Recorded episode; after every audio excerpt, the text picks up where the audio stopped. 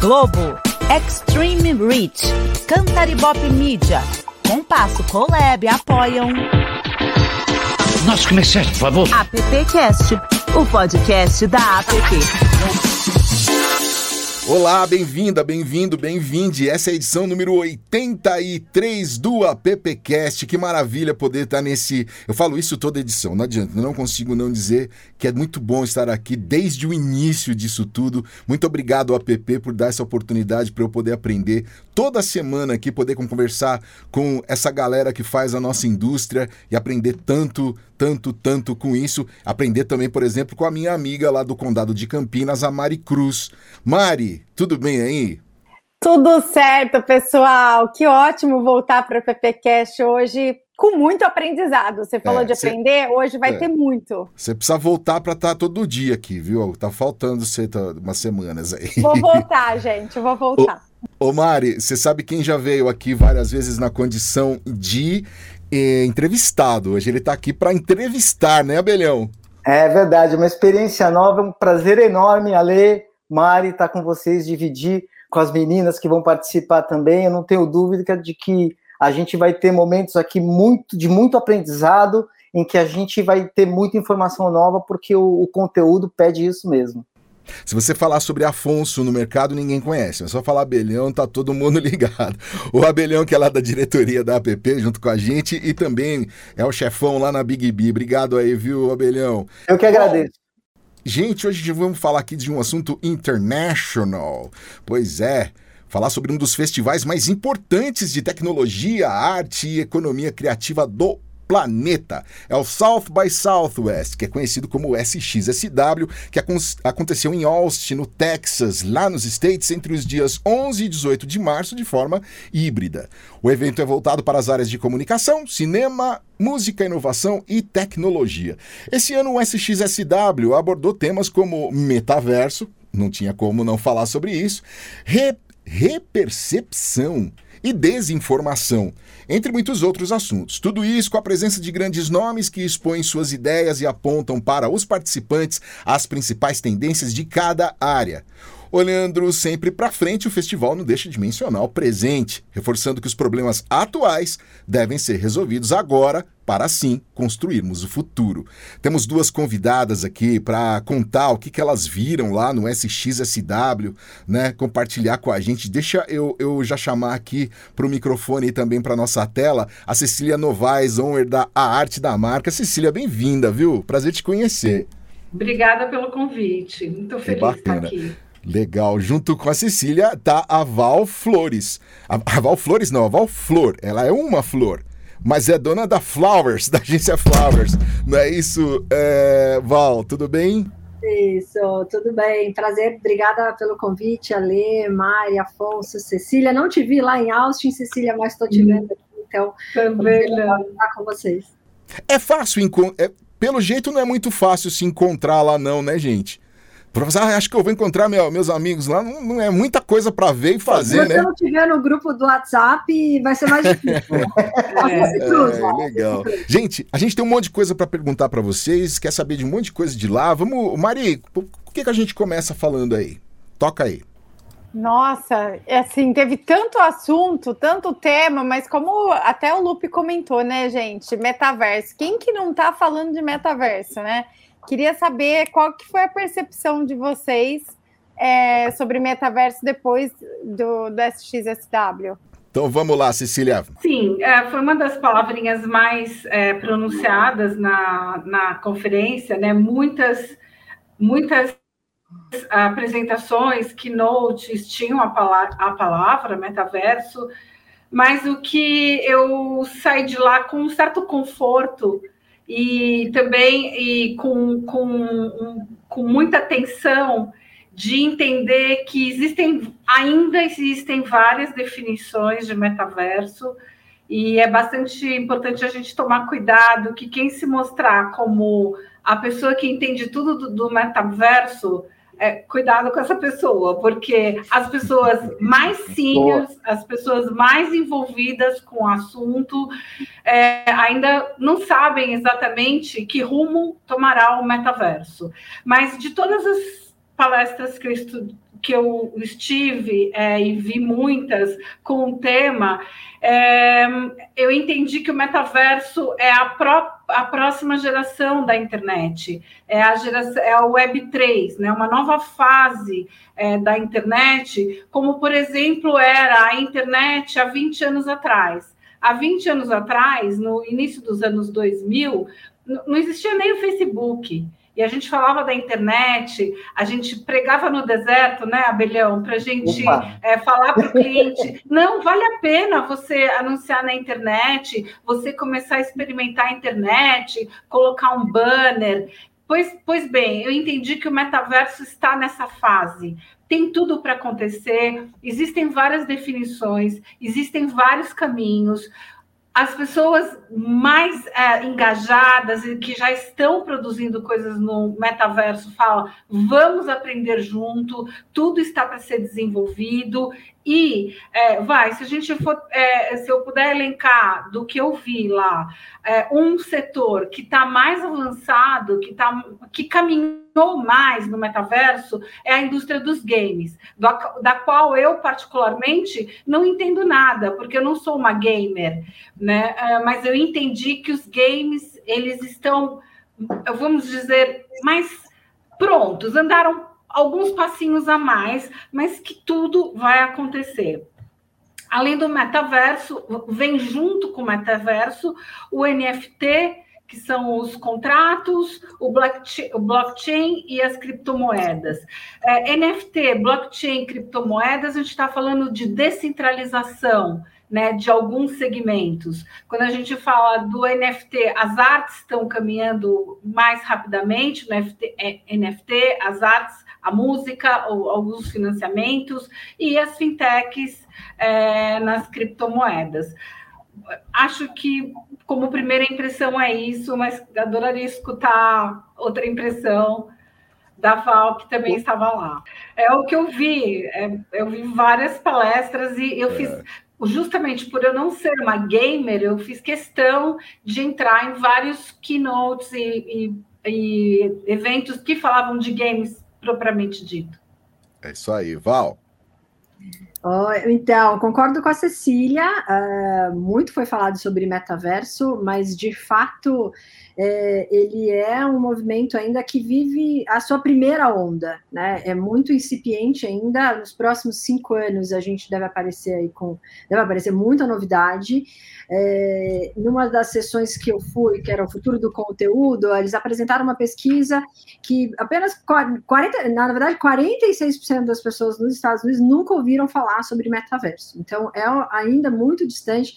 A gente aqui brasileiro é muito criativo, muito inovador, né? Até perto dos uh, de alguns outros países. Então a gente estava lá muito uh, a fim de ouvir sobre isso, e, e eu acho que colocaram para a gente um pouco de, de calma aí nessa história. É, o que mais se aproxima do metaverso é, como a Cecília disse, os games, e aí especificamente muito foi citado por vários keynote speakers, o Fortnite já consegue ficar mais próximo disso, Roblox também é uma outra plataforma de games que está bem próximo, que já tem até a sua própria moeda dentro do, do game, você consegue navegar em várias comunidades, né? Né?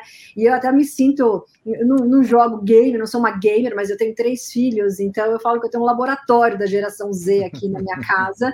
E meu filho, meu menor de nove anos, joga muito Roblox, né? Então ele me chamou e vem jogar comigo. Então eu já tive algumas experiências no Roblox. Né, no jailbreak especial, e era engraçado, porque eu chego lá, não sei né, navegar tão bem como ele, que já está super né, rápido no jogo. E uma vez eu estava tentando sair de uma sala, o jailbreak é tipo um polícia e ladrão no mundo virtual, né? E eu não conseguia sair de uma sala, não, não conseguia sair da sala. Assim, ele falou: mãe, vem, a gente tem que fugir, a gente tem que fugir. E eu falo assim, filho, não estou conseguindo, Davi, não sei por onde está. Vem aqui, mãe, vem por aqui. Aí ele voltou e falou assim: vem aqui que eu te salvo. Aí, cara, essa frase para mim foi maravilhosa e ela representa muito o que é o metaverso, porque no mundo real, no mundo físico, sou eu ali no papel de mãe, né, que, que vou salvar eles dos momentos difíceis. E no mundo virtual, é ele que me salva. É ele que, que me legal. tira de uma situação difícil. Então, é, foi muito emocionante ali ver que, que era o Roblox, a bola da vez, é, porque eu estava me sentindo in ali no assunto eu já tinha experimentado. Agora, tem uma outra percepção que é o XR, né? A realidade aumentada, a realidade virtual, é, todos esses movimentos que já estão também no mercado há mais tempo, é, eles estão mais próximos do, do metaverso, né? É, agora, tem um limitante que é justamente o óculos, né? Ainda a gente precisa do óculos para viver as experiências de VR ou XR, que seja, e isso vai dificultando um pouco a, o acesso às pessoas. Por isso que eles acreditam que vai demorar mais tempo para a gente chegar no metaverso, para ele ser mais democrático.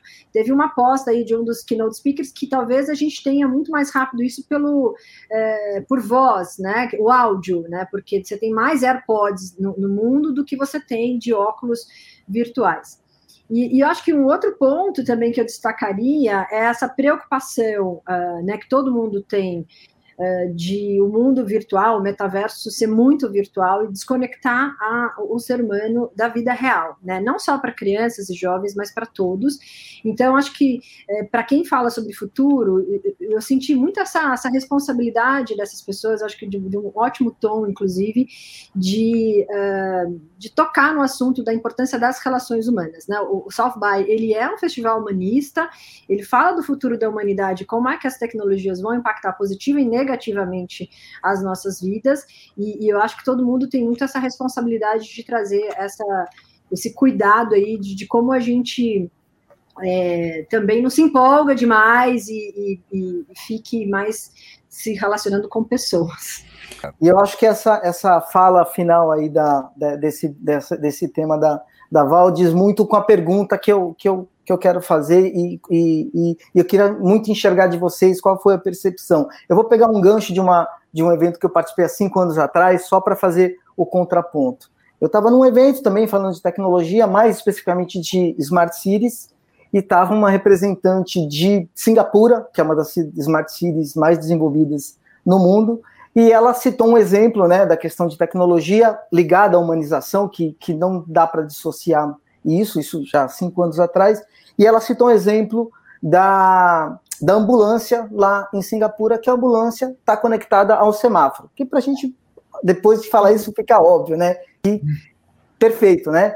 Só que ela falou: qual é o problema? Não adianta eu ter toda essa tecnologia do semáforo conversar com a ambulância para dar passagem, se as pessoas não forem educadas para dar passagem.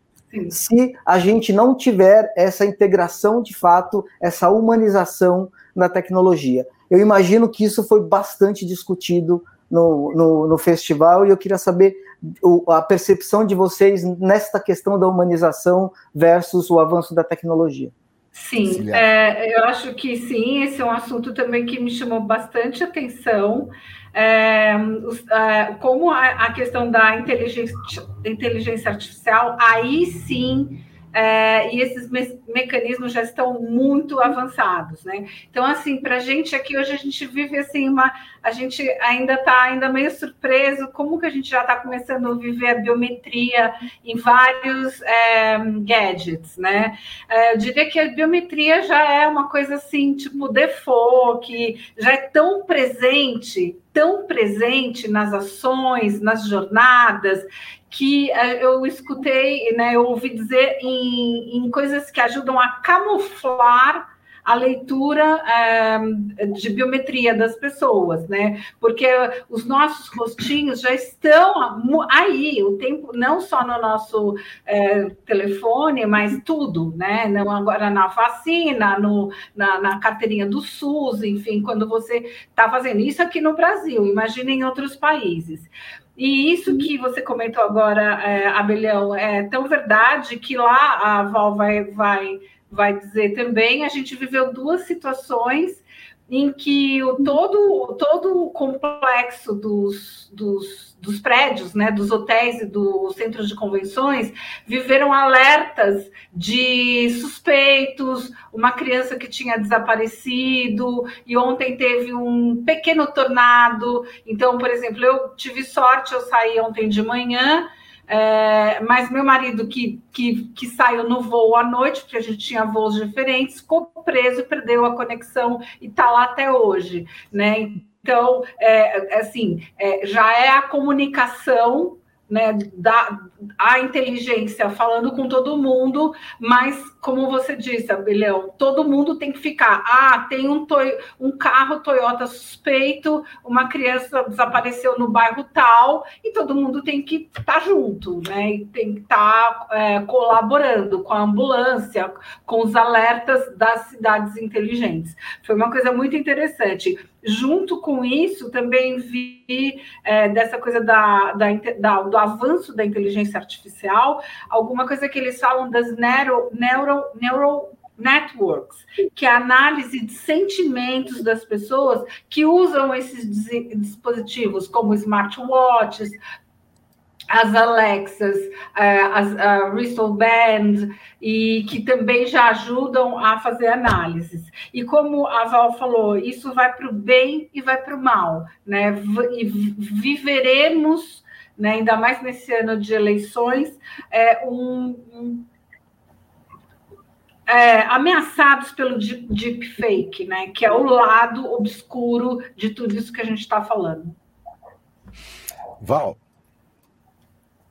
complementar a Cecília, eu acho que uh, já há algum tempo o festival uh, vem falando sobre a importância da regulação, né? Todos os speakers. Eu lembro que há uns três anos atrás, quando eu estava lá, e tinha, teve uma palestra com o Elon Musk. E, e aí a gente estava falando, né, estavam falando sobre Marte e tudo mais, e ele falava o que, que ele achava, né? Como é que seria Marte, como é que seria a, a gente viver por lá. E ele falava da importância da gente ter uma regulação mínima, né, em qualquer aspecto da tecnologia, mesmo lá em Marte, né, mesmo que seja uma, uma, uma, regulação democrática, onde se a gente tem alguma dúvida, vamos perguntar, né, não vai ter governos intermediando essa nossa relação. A gente pode perguntar como se a gente soltasse um, um SMS para toda a população agora, o que, que eles acham do assunto, né, tem que a ambulância parar ou tem que a ambulância é, continuar, assim, enfim. É, então, eu acho que a gente vê um avanço da China numa série de tecnologias em especial aí da inteligência artificial, porque a regulação lá é feita por eles e a gente não sabe nem muito bem como é feita, né? É, é meio quatro chaves ali.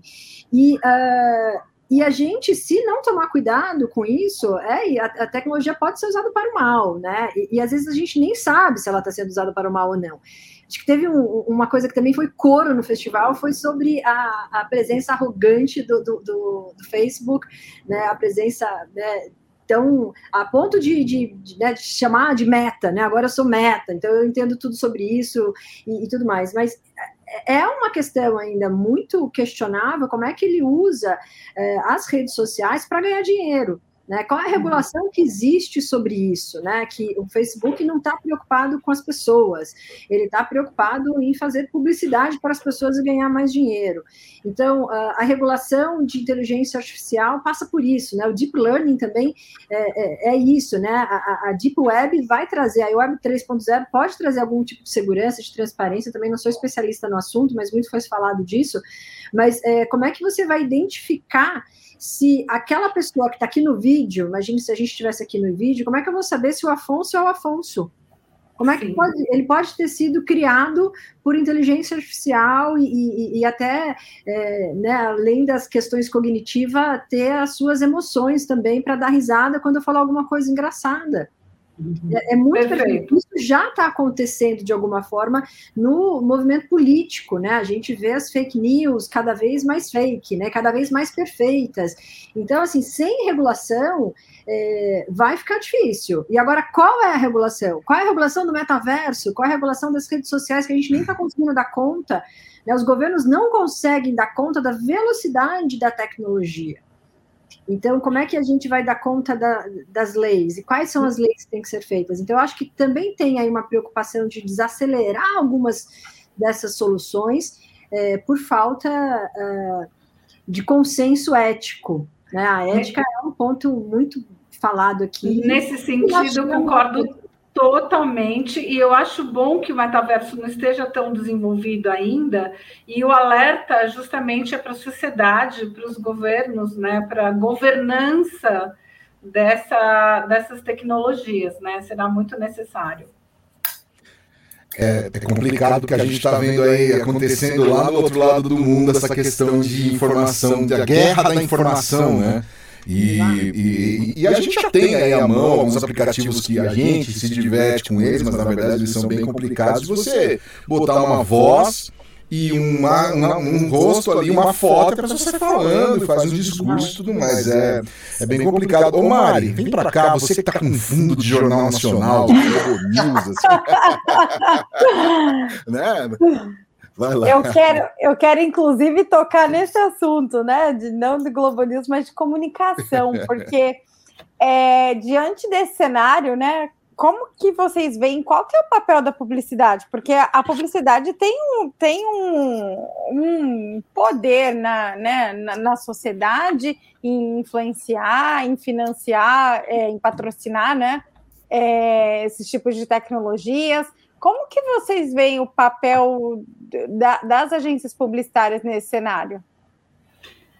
Bom, é, posso começar? Eu já vou começar, assim, acho que começo pela APP, né? Se a gente está falando de governança, de legislação e de outras associações também, eu acho que também há um papel é, é, de estar tá muito atento nesse, nesse assunto. É, eu já fui para Cannes algumas vezes, foi minha primeira vez no South by Southwest.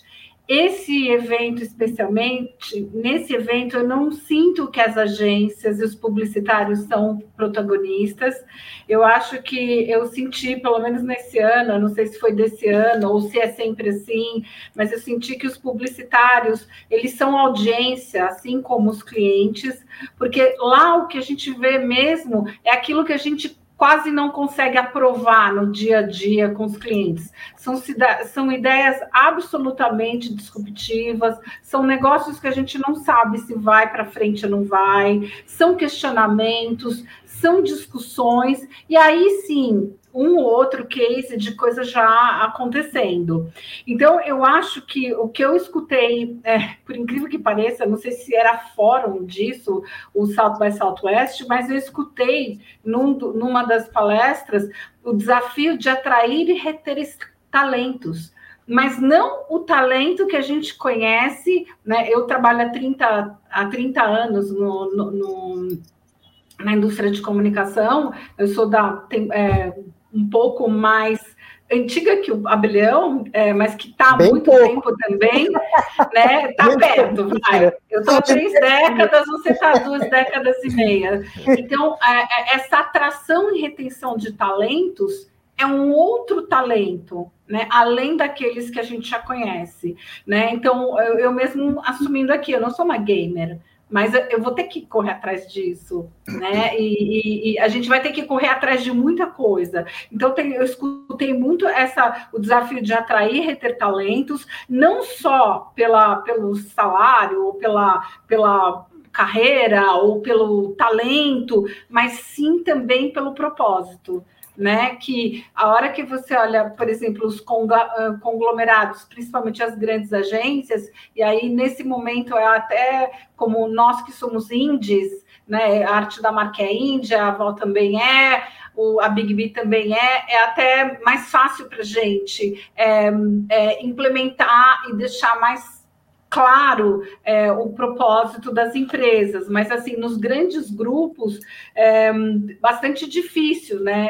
Ter, imagina um grupo que tem 100 unidades é, no mundo inteiro. Então, é, eu vejo, eu escutei isso como desafio. E a outra coisa, considerando que a gente vai ter todas essas facetas, uma hora a gente está falando de game, outra hora a gente está falando de é, é, rede social, outra hora a gente está falando de conteúdo, como a comunicação tem que ter essas conversas relevantes em layers tão diferentes e, e tem, que, e, e, tem que se segurar e, e, tem mesmo de não fazer como a gente fazia no, no passado, que dava um tiro de canhão para falar com todo mundo. Não, como é, vai ser cada vez mais sofisticado inter, entender as jornadas, entender as pessoas, como você vai conversando devagarinho e de forma relevante, como a gente não pode transpor aquilo que a gente conhece da comunicação para um ambiente como o metaverso, que é totalmente outra coisa, é outro mindset. Sabe, Enfim, Cecília, vi... da nossa, da nossa da nossa área foi isso que eu escutei, que assim, a minha percepção.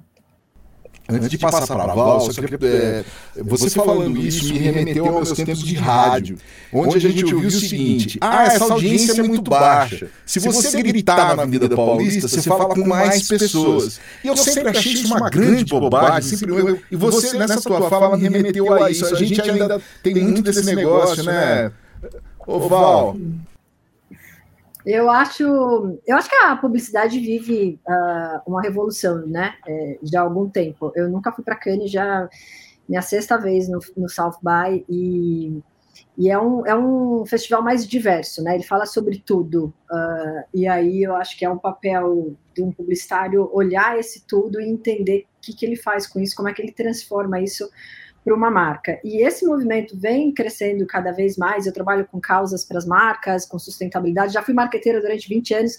Costumo dizer que eu pago meu passivo ambiental e social de ter feito as pessoas consumirem muito menos nos projetos socioambientais. Então, eu acho que a gente tem que ampliar a nossa percepção de mundo, certo? Eu acho que é isso que a, que a Web muito no Reperception, né? Que é a gente perceber as coisas de uma forma diferente sair da bolha, literalmente, né? Acho que às vezes tem muito publicitário que ainda vive na bolha. Melhoramos muito nos últimos anos, mas a gente tem que ampliar os olhares e o festival tem muito essa função, porque ele fala de vários aspectos da sociedade e, e não especificamente da publicidade.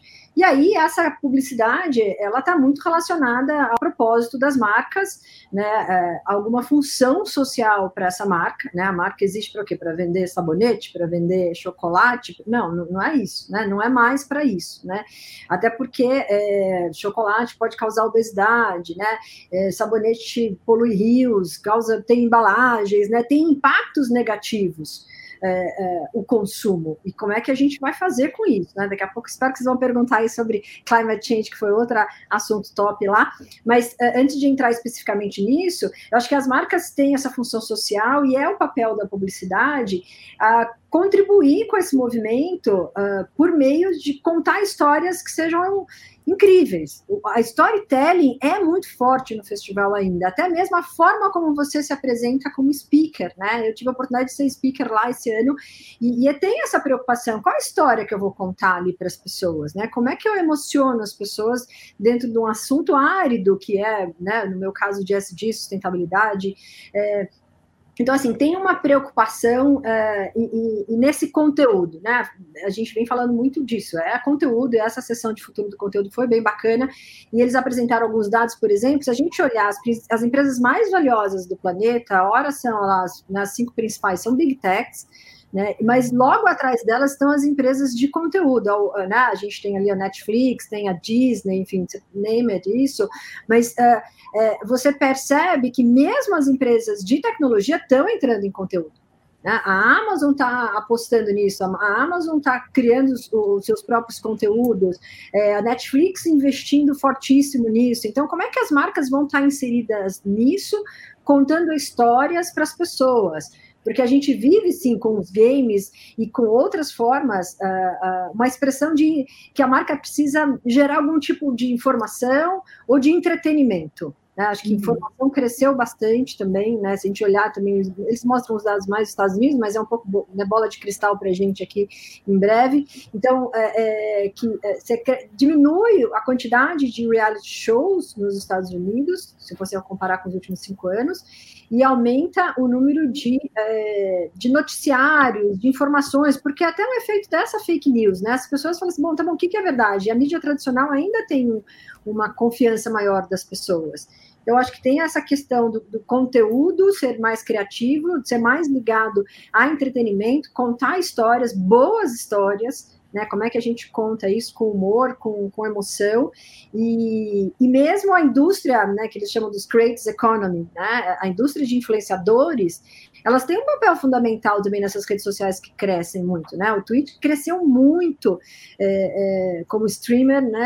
A TikTok, não precisa nem falar também que tem crescido muito, e eu acho que a gente precisa criar também para esses influenciadores ou creators uma função, né? Acho que eles, assim, tem muitos que falam um monte de besteira e tem gente que está falando coisas super bacanas, né? Então, assim, Sim. como é que a marca se insere nesse contexto? Como é que a marca pode ajudar é, um influenciador a falar mais sobre questões democráticas que sejam, né? Esse dia eu estava num brinco que era justamente isso, eu precisava falar sobre democracia, a gente precisava contratar quem? Quem já fala sobre assunto para trazer convertidos? Não, eu preciso trazer os não convertidos. Como é que eu faço uma moça que fala sobre uma influencer que fala sobre maquiagem, falar sobre as questões democráticas e a importância do voto. Então, acho que tem um papel das marcas de educar mais a população, né? Uhum. Seja por questões sociais ou ambientais que a gente está vivendo aí. Então, acho que o papel da, da, da, da, publicidade vem sendo discutido nos últimos anos, teve já um grande avanço e, e, a gente tem que acelerar nesse, nesse sentido. Eu queria pegar um gancho aí da, da Val antes de fazer a pergunta, porque é, isso para mim faz todo sentido. Né? A, gente, a gente vê agora aí chegada do 5G, do 5G no Brasil, isso acontecendo no mundo, internet das coisas, né? E eu acho que, primeiro, a, a publicidade que interrompe, ela, para mim, ela tem, tem os, os, dias contados de fato, ela tem que estar tá inserida no contexto, no conteúdo, porque ninguém liga a televisão para assistir publicidade, a não ser a gente, ninguém liga o rádio ou, ou streaming, enfim. E eu acho, e, e, só, só esse gancho, o presidente mundial da Samsung falou num evento aí, acho que foi ano passado, que em cinco anos a Samsung deixa de produzir aparelho celular mundial. Né? Opa, isso é uma informação que, opa, o cara já está enxergando daqui cinco anos que a gente não vai precisar mais ter o gadget ali, o aparelhinho para ficar é, se relacionando. E aí, eu investigando algumas coisas, até em função da questão de, de internet das coisas, né? Aí eu me deparei com algumas coisas que eu achei que, que materializam muito isso que, que vocês duas falaram, né? Então, a gente tem, eu, eu achei genial, uma tecnologia de um vaso sanitário que para algumas pessoas, terceira idade, alguém que tem algum problema que precisa fazer exames correntes, é, é, é genial. É um vaso sanitário que ele já tem essa tecnologia que você vai lá, você vai lá, faz seu número um, número dois, ele mesmo colhe o material, analisa e já manda para o teu médico. Assim, você não vai precisar nem de laboratório daqui a pouco. Me fala onde está vendendo isso aí. Que...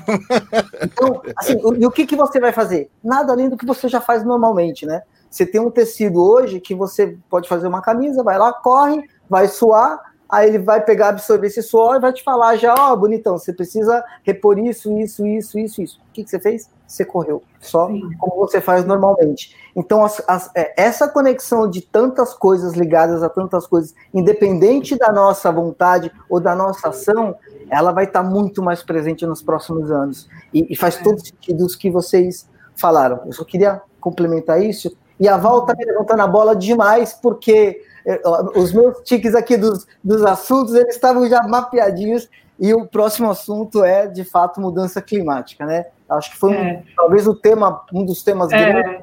do, então... do, do festival, só, só complementando. E, e eu, eu, queria só que a gente fizesse esse contraponto, né? Se de um lado a gente vê essa preocupação mundial, um evento de inovação falando de mudança climática, e a gente vive e vivencia, por exemplo, uma, uma situação como em Petrópolis, que não dá mais para falar que ninguém sabia, que não era previsível, ou no sul da Bahia, ou em Minas, ou em diversos lugares do mundo, né? Vamos trazer para a nossa realidade. O que, que foi dito, como é que vocês enxergam isso do ponto de vista de mudança, da importância da, que a mudança climática traz na nossa vida? Sim, eu, eu fiquei muito, eh, na verdade, eu, eu além do, do, do que era metaverso, inteligência artificial, tecnologia, eu coloquei quatro temas é, que, que eu chamei de boas é, surpresas. Cinco, na verdade. Um deles é o climate change. Embora não tenha ficado muito surpresa, porque esse ano, no Fórum Econômico Mundial, o tema foi climate change. Então, é, eu acho que não tinha como o festival, é, como o South by South, ficar é, fora desse assunto. Então, lá se falou muito do net neutro, né, que é o carbono zero, que as marcas têm que atentar para isso, e a outra é do nature positive, que é uh, produzir sem danificar. Porém, Abelhão, é, é, eu, eu, fiquei é, fel surpresa, felizmente, de ter essa trilha na, na pauta do South by Southwest, mas fiquei muito é, triste com Texas, é, nesse sentido, adorei o Texas, adoro Texas, eu adorei Austin, amei, mas por exemplo, o hotel que eu estava, e eu não vou mencionar nesse momento, não tinha reciclagem de lixo. No café da manhã não tinha um lixo para orgânicos e um lixo para para é, recicláveis. A sinalização dos, das lixeiras do próprio Convention Center, eu achei que foram, elas eram muito tímidas. Eu presto muita atenção nisso. Então, eu, eu, eu sou a freak do lixo. Eu vou lá, eu olho, tem papel com maçã, com banana, com caneta, com copo. Então, eu fiquei um pouco nervosa nesse sentido. Então, não é só a gente no Brasil. Esse ano a gente vai é, publicar o terceiro terceiro dossiê sobre sustentabilidade, os hábitos dos brasileiros, a gente tem é, cinco grupos muito diferentes. Infelizmente, os, os ativistas e realmente engajados, a gente ainda é pouco. Mas estava lá esse tema. Um outro que me chamou bastante atenção, a Val falou da China, é, uma gera, é uma, um toque que falava geração Z a China como influenciadora de tendências, porque eles vão ser a maior geração Z em números, eles vão, eles têm poder de compra, alto acesso à educação e alto acesso à tecnologia. E aí, falando de influenciadores, eu achei interessante que é, na, nesse foi uma, um painel de uma agência e ele falou que muitas agências elas estão meio não querendo mais ficar refém de influenciadores que uma hora trabalham a favor da marca e outra hora sofrem um escândalo e acabam com a reputação da marca. Então também tem essa coisa do trend da marca criar o seu próprio avatar, né? Como já faz no Brasil, por exemplo, a Magazine, Magazine Luiza. É, deixa eu complementar aqui as questões de mudanças climáticas. É eu acho que além da track, né, são 15, o festival esse ano estava dividido em 15 tracks, uma delas era climate change, como já vem acontecendo nos últimos quatro anos, acredito eu. A diferença para mim estava que o assunto não estava só na track de climate change. Ela estava na boca, na palestra, na apresentação dos principais keynote speakers. Né? Até falando Sim. sobre metaverso, o pai do metaverso, né? o Neil Stephenson, que, que é o, o, autor do livro Snow Crash, né? que, que nomeou isso como metaverso, é, tava todo mundo com uma expectativa gigante dele no principal salão do evento, que são para 4 mil pessoas, né? Que é o, que é o Ballroom D, super famoso, esperando que ele fosse falar então de metaverso, né? Porque o cara descobriu isso há 15, tantos anos atrás, e, uh, e ele não foi para falar sobre metaverso ele foi para falar sobre o novo livro dele, que chama Termination Shock, que fala sobre é uma história sobre, de ficção sobre mudanças climáticas. Ele passou a palestra inteira falando sobre mudanças climáticas. Aí teve uma hora que alguém fez uma pergunta no final, né, e fez assim: escuta. Mas e aí, e o metaverso? Ele deu uma comentada, né? Um pouco na linha do que a gente comentou aqui no início, é muito cedo, nananã, é. né, é muito freak ainda. E, e, ele falou, let's move on, né? Assim, tipo, é, let's move, vamos mudar de assunto, gente. Não é o metaverso, tem algo mais importante acontecendo. É, a, a, a Web, o, depois dela ter apresentado, né, que ela tem os dois primeiros slides dela é sobre o relatório, né? Olha, tem aqui um relatório, 34 tendências, 800 páginas, mas a gente precisa se preocupar com o climate change. Né? É isso que está pegando. A gente tem uma série de coisas para discutir sobre o futuro aqui, mas a gente está falando de novo do futuro da humanidade. O futuro da, da humanidade está ameaçado, não deveria ser chamado de climate change, deveria ser chamado de urgent change. Né? Então, uhum. Então, as mudanças emergenciais. Eu, eu, participei de uma específica com uh, com Boaz Paldi, que é o, o, o chefe criativo da ONU, eles que fizeram aquele movimento do Don't Choose Extinction, que era aquele filme que rodou aqui, atingiu mais de um bilhão de pessoas mundo afora, que era aquele dinossauro que é. entra na sala da ONU e fala, olha, eu quero falar sobre extinção e sobre esse assunto eu entendo, né? É então, eu estava ele lá e junto com os atores, enfim, famosos, enfim, todo mundo comentando sobre o assunto, e ele fala, né, assim, é, o elefante está na sala, eu até escrevi um artigo, vai sair em breve, já dando spoiler para vocês. Eu, eu, pergunto, né? Assim, vocês viram o elefante que estava na sala do South by Southwest desse uhum. ano? Porque ele estava presente na maioria das salas. A gente não quer Sim. falar e por que, que a gente não quer falar sobre esse assunto? Porque ele é um assunto negativo. Ele provoca medo nas pessoas. Ninguém quer ver lá a morte. Eu quero ver o metaverso, o mundo virtual, né? Eu quero viver num mundo que não existe, porque esse aqui está muito difícil.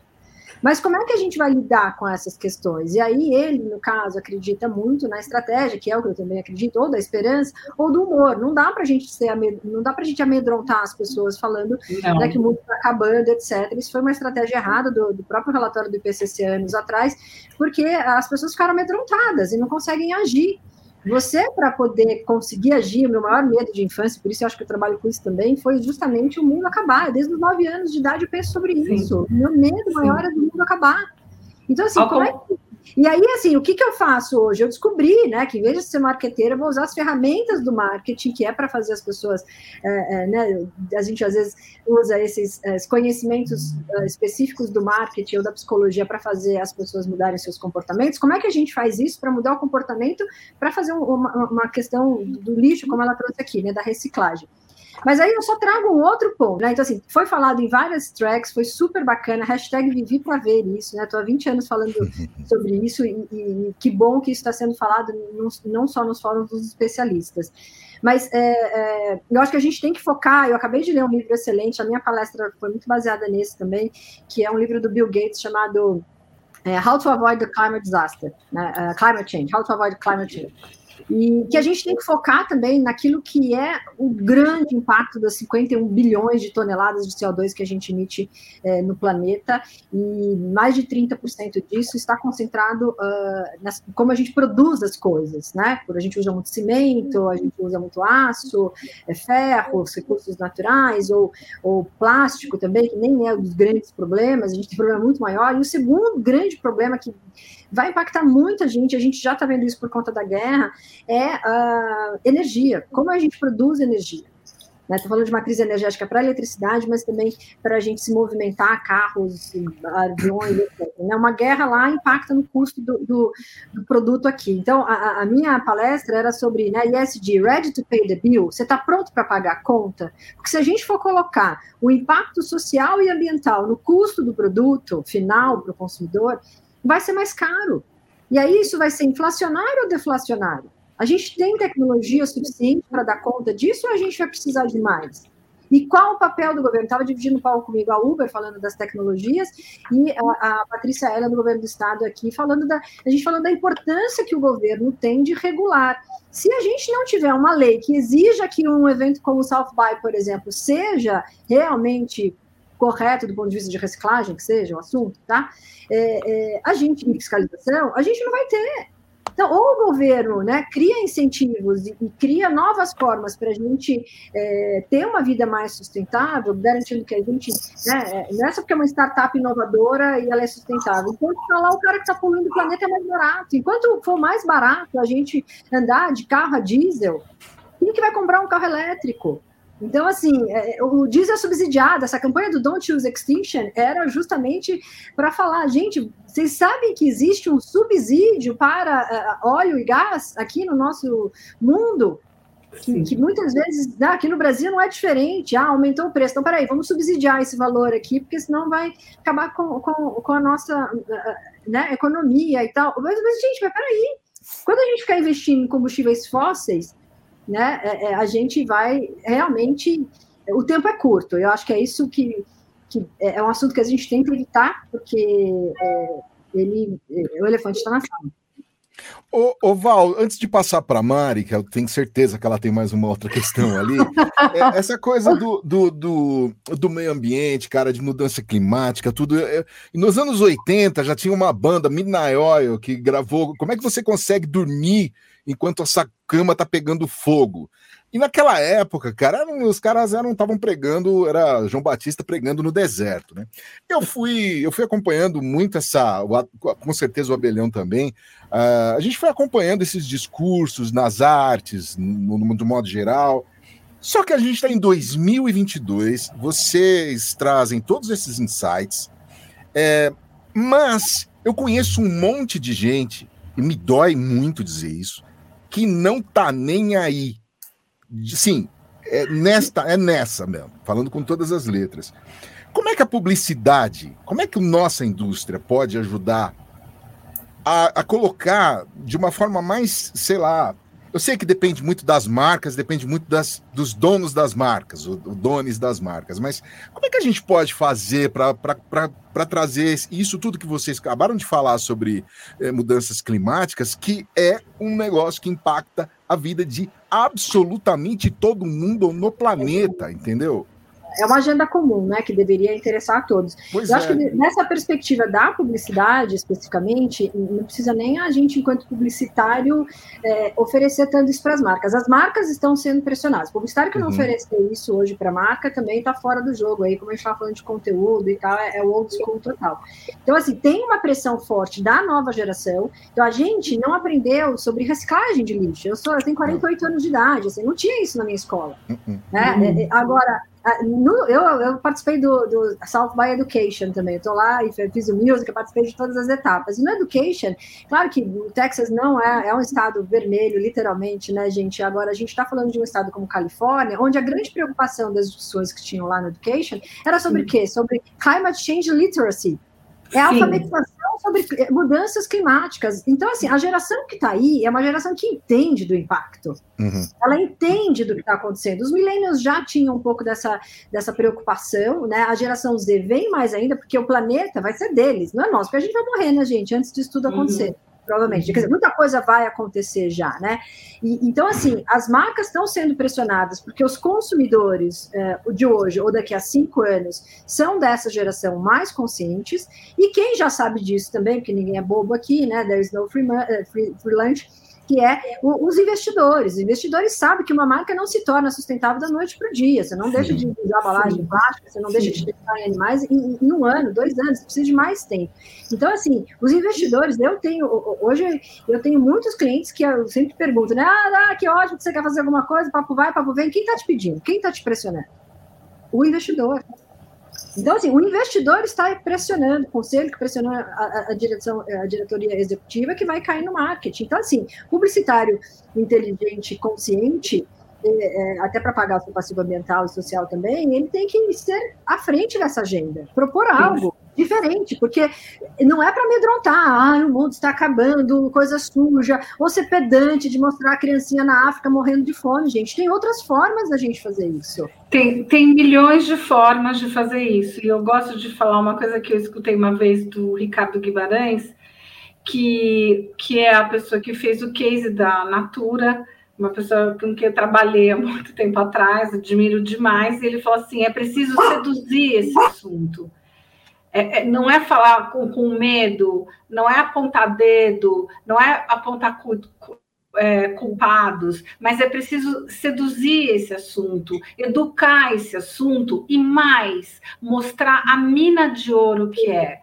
Então, um dos painéis que eu assisti foi o painel onde estava o CEO da Pandora, né, que tem a, a marca que traz os diamantes feitos em laboratório, tinha a CMO do, do Impossible Burger, e tinha também, é, é, é Bolt Threads, o nome da empresa. Eu esqueci o nome do palestrante, mas a empresa eu não vou esquecer. Que é que produz é, tecidos inteligentes é, a partir da biologia sintética. É uma empresa que está dando risada sozinha, porque ainda tem pouco concorrente tá rindo assim, fornece para Stella McCartney, agora vai, vai fornecer para Zara, porque alguns países na Europa, que é um mercado importante para moda, é, é, a lei de moda mudou bastante, não pode queimar roupa, o fast fashion está condenado, e aí, não sei, é, quem estava lá em Austin também teve a oportunidade de pegar Uber, é, é, que é um Tesla. Aí você entra dentro daquele, daquele carro super confortável e não é um banco de couro, é um, é um couro sintético, é uma biologia, né? O que a gente chama da biologia sintética. Então, assim, tem o lado ruim, tem o lado bom, mas tem um monte de oportunidade para as marcas que realmente queiram fazer, porque também a gente pensando nessa geração que a Val citou, que, que já vai crescer é, com literacy em, em questões de sustentabilidade, não adianta vir com greenwashing para cima deles, que eles sabem exatamente. Uhum. É, né, que já tem os Green Busters na Europa. Lembra, Hugo? o Ghostbusters. Ghostbusters. Agora na Europa já tem o Green Buster. Ah, Ô, Cecília, você questão- citou. Você... Ah, desculpa, desculpa, Não, Val. é, não, desculpa, só para complementar, né? Eu acho que tem que ser sexy, a gente fala muito disso. O Elon Musk também fala, né? Você não, ah, não precisa ser feio, não precisa ser chato, precisa ser sexy. A gente tem esse desafio, para mim, eu sempre, quando trabalho com as agências de publicidade também, é, eu falo para eles: ó, eu tenho um desafio maravilhoso aqui, a gente precisa ah, salvar o mundo. A marca específica que ele tem ali, né? Então, olha aqui, e eles ficam muito encantados. É, é, como é que a gente usa a nossa criatividade para trazer os não convertidos para isso? Como é que a gente vai usar isso de uma forma bacana. E eu acho que a marca que hoje faz alguma coisa no- na linha do greenwash, que, né, é, eu até falo, né, é onde a gente depois mais o telefone toca aqui, gente, porque se ela fizer qualquer coisa que dá errado, ela vai precisar investir tanto para poder consertar o erro dela, o triplo, quanto não, né, mais até, e aí eu falo, o telefone toca por aqui. Então, assim, acho que tem que ser cuidadoso sim, tem que estar com especialistas, nada sobre eles sem eles, e, é, e aí a, a, a chance de acertar vai ser maior. Se você estiver ouvindo um latido, não repare, você que está ouvindo o AppCast, a minha cachorrinha, a Nina, nesse momento ela está fazendo um protesto, porque ela não pode entrar aqui no estúdio, então ela está lá fora. É ela que manda. Ô, ô, é, ô, ô, Cecília, eu sei que a gente está indo para o final, mas só para essa coisa da moda que você colocou, tem um, um, um projeto que a gente grava aqui, que da L, da revista L. Eles têm dois, uh, dois produtos aqui. Um deles é o L News, é um, um, podcast semanal. E essa questão ambiental, a questão de material, uh, cogumelos, por exemplo, sendo muito experimentados aí, e as marcas que ainda estão aí, né, a, a, no, no, samba do crioulo doido aí, estão é, sendo muito, muito, muito criticadas e estão perdendo é, muito, muito mercado aí, viu? Não, e assim, eu acho que a moda, não, ali, por exemplo, no, no South by South, a gente tinha climate change, mas uhum. quando a gente pensa que sustentabilidade é um tripé, significa, é, não adianta ser só bom para o meio ambiente, tem que ser bom para o meio ambiente, tem que Sim. ser justo com as pessoas e ter boa governança. Tem que dar lucro, tem que ser bem gerido. Então, a moda é uma, é uma atividade que não só tem a questão do, do, do, do meio ambiente, mas tem a questão das pessoas. Sim. Tem a questão da, do trabalho escravo, do Uhum. trabalho infantil, do algodão escravo. Né? O Dia da Mulher existe porque as costureiras foram queimaram vivas na, na fábrica e a gente sabe que tem até Uhum. hoje. Então essa indústria está muito pressionada e para essa indústria tem coisas que vêm assim, parece que é uma desgraça, mas acho que é males que vêm para bem. Essa, essa indústria ela, ela é watch out em cima das marcas de moda e não vai ter, não vai ter essa próxima geração não vai dar mole para eles, não vai dar mole. Por isso que você entra numa Vans né? Aí só assim, cadê a, o tênis feminino, masculino? Não tem, querido. É, tudo, é igual. É. Por isso que você entra numa, numa, numa, naquela na Anthropology, ou você entra em algumas marcas, na Muji, você não vai ter é, trabalho escravo, você não vai ter um produto que você vai usar uma estação e ele vai virar um lixo, que você vai virar É gerar um lixo, mas ele vai ter uma coisa atemporal, de boa qualidade. Então, eu sempre gosto de ver como uma oportunidade para as marcas. Ô, Mari, você Muito que é dona da bom. marca Maricroa.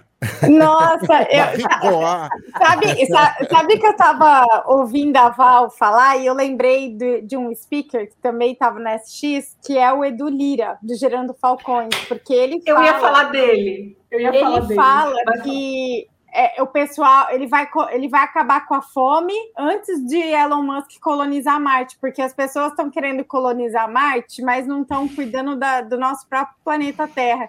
E ele tem um Sim. trabalho numa favela que, inclusive, se chama né, Marte, Gerando- a favela, que é essa coisa que ele fala de que vai, de que vai colonizar, é, va- vai acabar com a pobreza, com a fome, antes de, de colonizar em Marte, né? Então, olha que, olha que maravilha, olha que maravilha a Accenture, que é uma, vai, uma empresa que veio, né? Antigamente eu falava assim, nossa, que as empresas de consultoria vão acabar com as agências. Acaba nada. Comprou um monte de agência no mundo e a Accenture é parceira do projeto do Edu Lira, Girando Falcões. Eu fui na palestra, porque eu conheço o Edu Lira de algumas, é, algumas palestras de TEDs e tal. Eu sou muito fã do trabalho dele, sou é, é, voluntária doadora, não porque eu não tenho tempo, mas fui lá especialmente para dar um abraço, senti o maior orgulho de ser brasileira. Foi um painel maravilhoso. A sala foi subdimensionada, ficou gente em pé sentada no chão. E ele tem esse projeto de Favela X, que a Century falou assim: não, não vai ficar no Brasil, a gente vai para o mundo, a gente vai buscar investimento no mundo. São 14 mil favelas e que estão, né, é, fazem parte do, desse projeto Gerando Falcões, que é maravilhoso, e eles foram contar como começou o projeto, quais foram é, os números, né? As, o que eles conseguiram escalar durante a pandemia e o trabalho que eles estão fazendo agora de extrapolar ah, o trabalho de Gerando Falcões para o mundo, justamente chamando o Lehman já foi convertido, já é um, um investidor do projeto, e ele foi lá justamente para falar: então, vem aqui, Elon Musk, eu quero conversar com você. O meu objetivo é maior, é acabar com a fome antes de colonizar Marte. Era o meu outro destaque que eu tinha guardado aqui para ver. Eu fiquei muito feliz, muito emocionada, teve choro na sala, foi muito legal. Muito legal. Preocupação tão genuína quanto os nossos queridos e amados homens de terno de Brasília, não é não? Bom, gente, chegou a hora de da gente dar um tchau aqui. Ô, Abelhão, que bate-papo bacana, hein, cara? É sensacional como, como a gente aprende diariamente, né? Assim como a Val aprende com, com os filhos, né? E eu acho que, é, acho que a gente também tem que mudar essa, essa questão do aprendizado, do, do speaker, porque a gente aprende no dia a dia mesmo, com essa nova geração, com quem participando desses eventos. Eu acho que cada vez mais, e, e o, o fato da gente poder aqui produzir esse conteúdo e compartilhar para as pessoas, para mim, é, é, é, o maior presente que a gente pode, que a gente pode ter. Eu aqui, como, como ouvinte também, é, e, e, e, compartilhar com todo mundo. Obrigado mesmo. Muito bom. Olha, deu vontade de fazer parte 2, porque nem falei da é queridinha M Web, entendeu? Adoro falar da M Web, nem deu tempo. A gente volta, a gente volta. Vamos ter que fazer parte 2. Tem que deixar, a gente volta. Tem que deixar vocês duas descansar. E vocês acabaram de chegar de viagem. Cecília Novaes, a arte da marca, que acabou de voltar de Austin, Texas, onde estava lá participando e com a toda, todas as antenas. Ainda tem antena? Ainda existe antena? todas as antenas ligadas lá no South by Southwest. Obrigado, viu, Cecília? Muito obrigada a vocês pelo convite, adorei. Adorei Legal. conhecer Val, não te conhecia, mas a gente precisa conversar. É, o grupo do WhatsApp, hein? Vai lá. Grupo, grupo do WhatsApp, vamos lá. É, ô, Val, é, você já foi, essa é a quarta, quinta vez, né? Que você já tem Sexta, ela falou. Sexta? Ah, então você já, você já tem carteirinha, ela já até palestrou lá. Já, não, eu acho que é, eu deixar até esse recado aí, né? Eu acho que o Brasil tem uma presença enorme enquanto tem. audiência, sempre foi uma das maiores delegações. Sim. Esse ano vai ser a segunda maior delegação. Mas eu faço um convite, eu tenho um projeto que eu levo a, as empresas, as marcas brasileiras, empreendedores brasileiros para o palco do festival. Que, que a gente foi provocado isso justamente pelos organizadores organizadores do festival de ter uma presença brasileira mais, uh, mais construindo conteúdo, é, né, divulgando e, e, explorando um pouco mais como é que a gente tem lidado com os grandes desafios globais de uma forma inovadora e criativa. O brasileiro é muito criativo uhum. perto das nossas dificuldades e perto das outras populações que a gente vê por ali. A gente tem muito que se mostrar. A gente teve 34 pessoas que foram pro, brasileiros que, e brasileiras que foram para o palco do festival esse ano, que é uma, uma presença bem, bem considerada, e é um convite para que a gente seja criador de conteúdo, né? E, e fico feliz também, porque é, essas iniciativas como as de vocês aqui, da gente poder contar um pouquinho, é uma forma da gente democratizar o festival.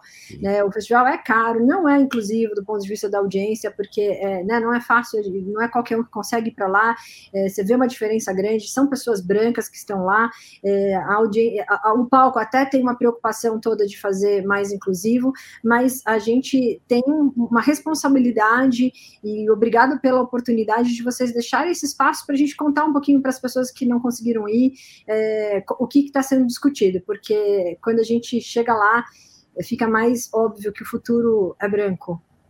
Não, e é legal que esse, esse festival já gerou outros festivais aqui no Brasil, como, como o próprio PEF, né? Festival PEF, que acontece aqui em São Paulo, e também Sim. um festival que eu adoro, já, já tive a oportunidade de ir três vezes, que acontece em Santa Rita do Sapucaí, ah, que é o Hackathon, que é sensacional Hackathon, também. Maravilhoso. Estava é, lá mesma... um dos fundadores, inclusive, ele estava é, lá. lá e, e, é, um dos. Ele, ele, acabou de ter uma filha, tá? Uma graça. Mas, Muito cara, esse festival é sensacional. Quem puder. É, acontece sempre aí por volta do feriado de 7 de setembro e é show de bola.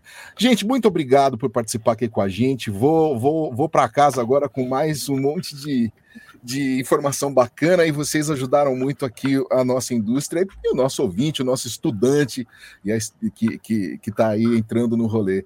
Essa foi a edição número 83 do AppCast. Quero agradecer também a equipe da App, lá, a Cris Abila, que está escutando sentando quietinha aqui atrás, atrás da, do microfone toda a nossa conversa. Ela que junto com a Mari Cruz ajuda aí a produzir e tocar esse, esse podcast. Quero agradecer também a equipe da Compasso Collab, que edita, monta e distribui, o Ed Chaves, que faz toda a limpeza aqui nas coisas erradas que eu falo aqui. E é isso aí, gente. Estamos de volta na próxima semana com o 84. E se quer saber mais sobre a app, appbrasil.org.br. Beijo para todos, valeu! AppCast, o podcast da app. Acesse appbrasil.org.br.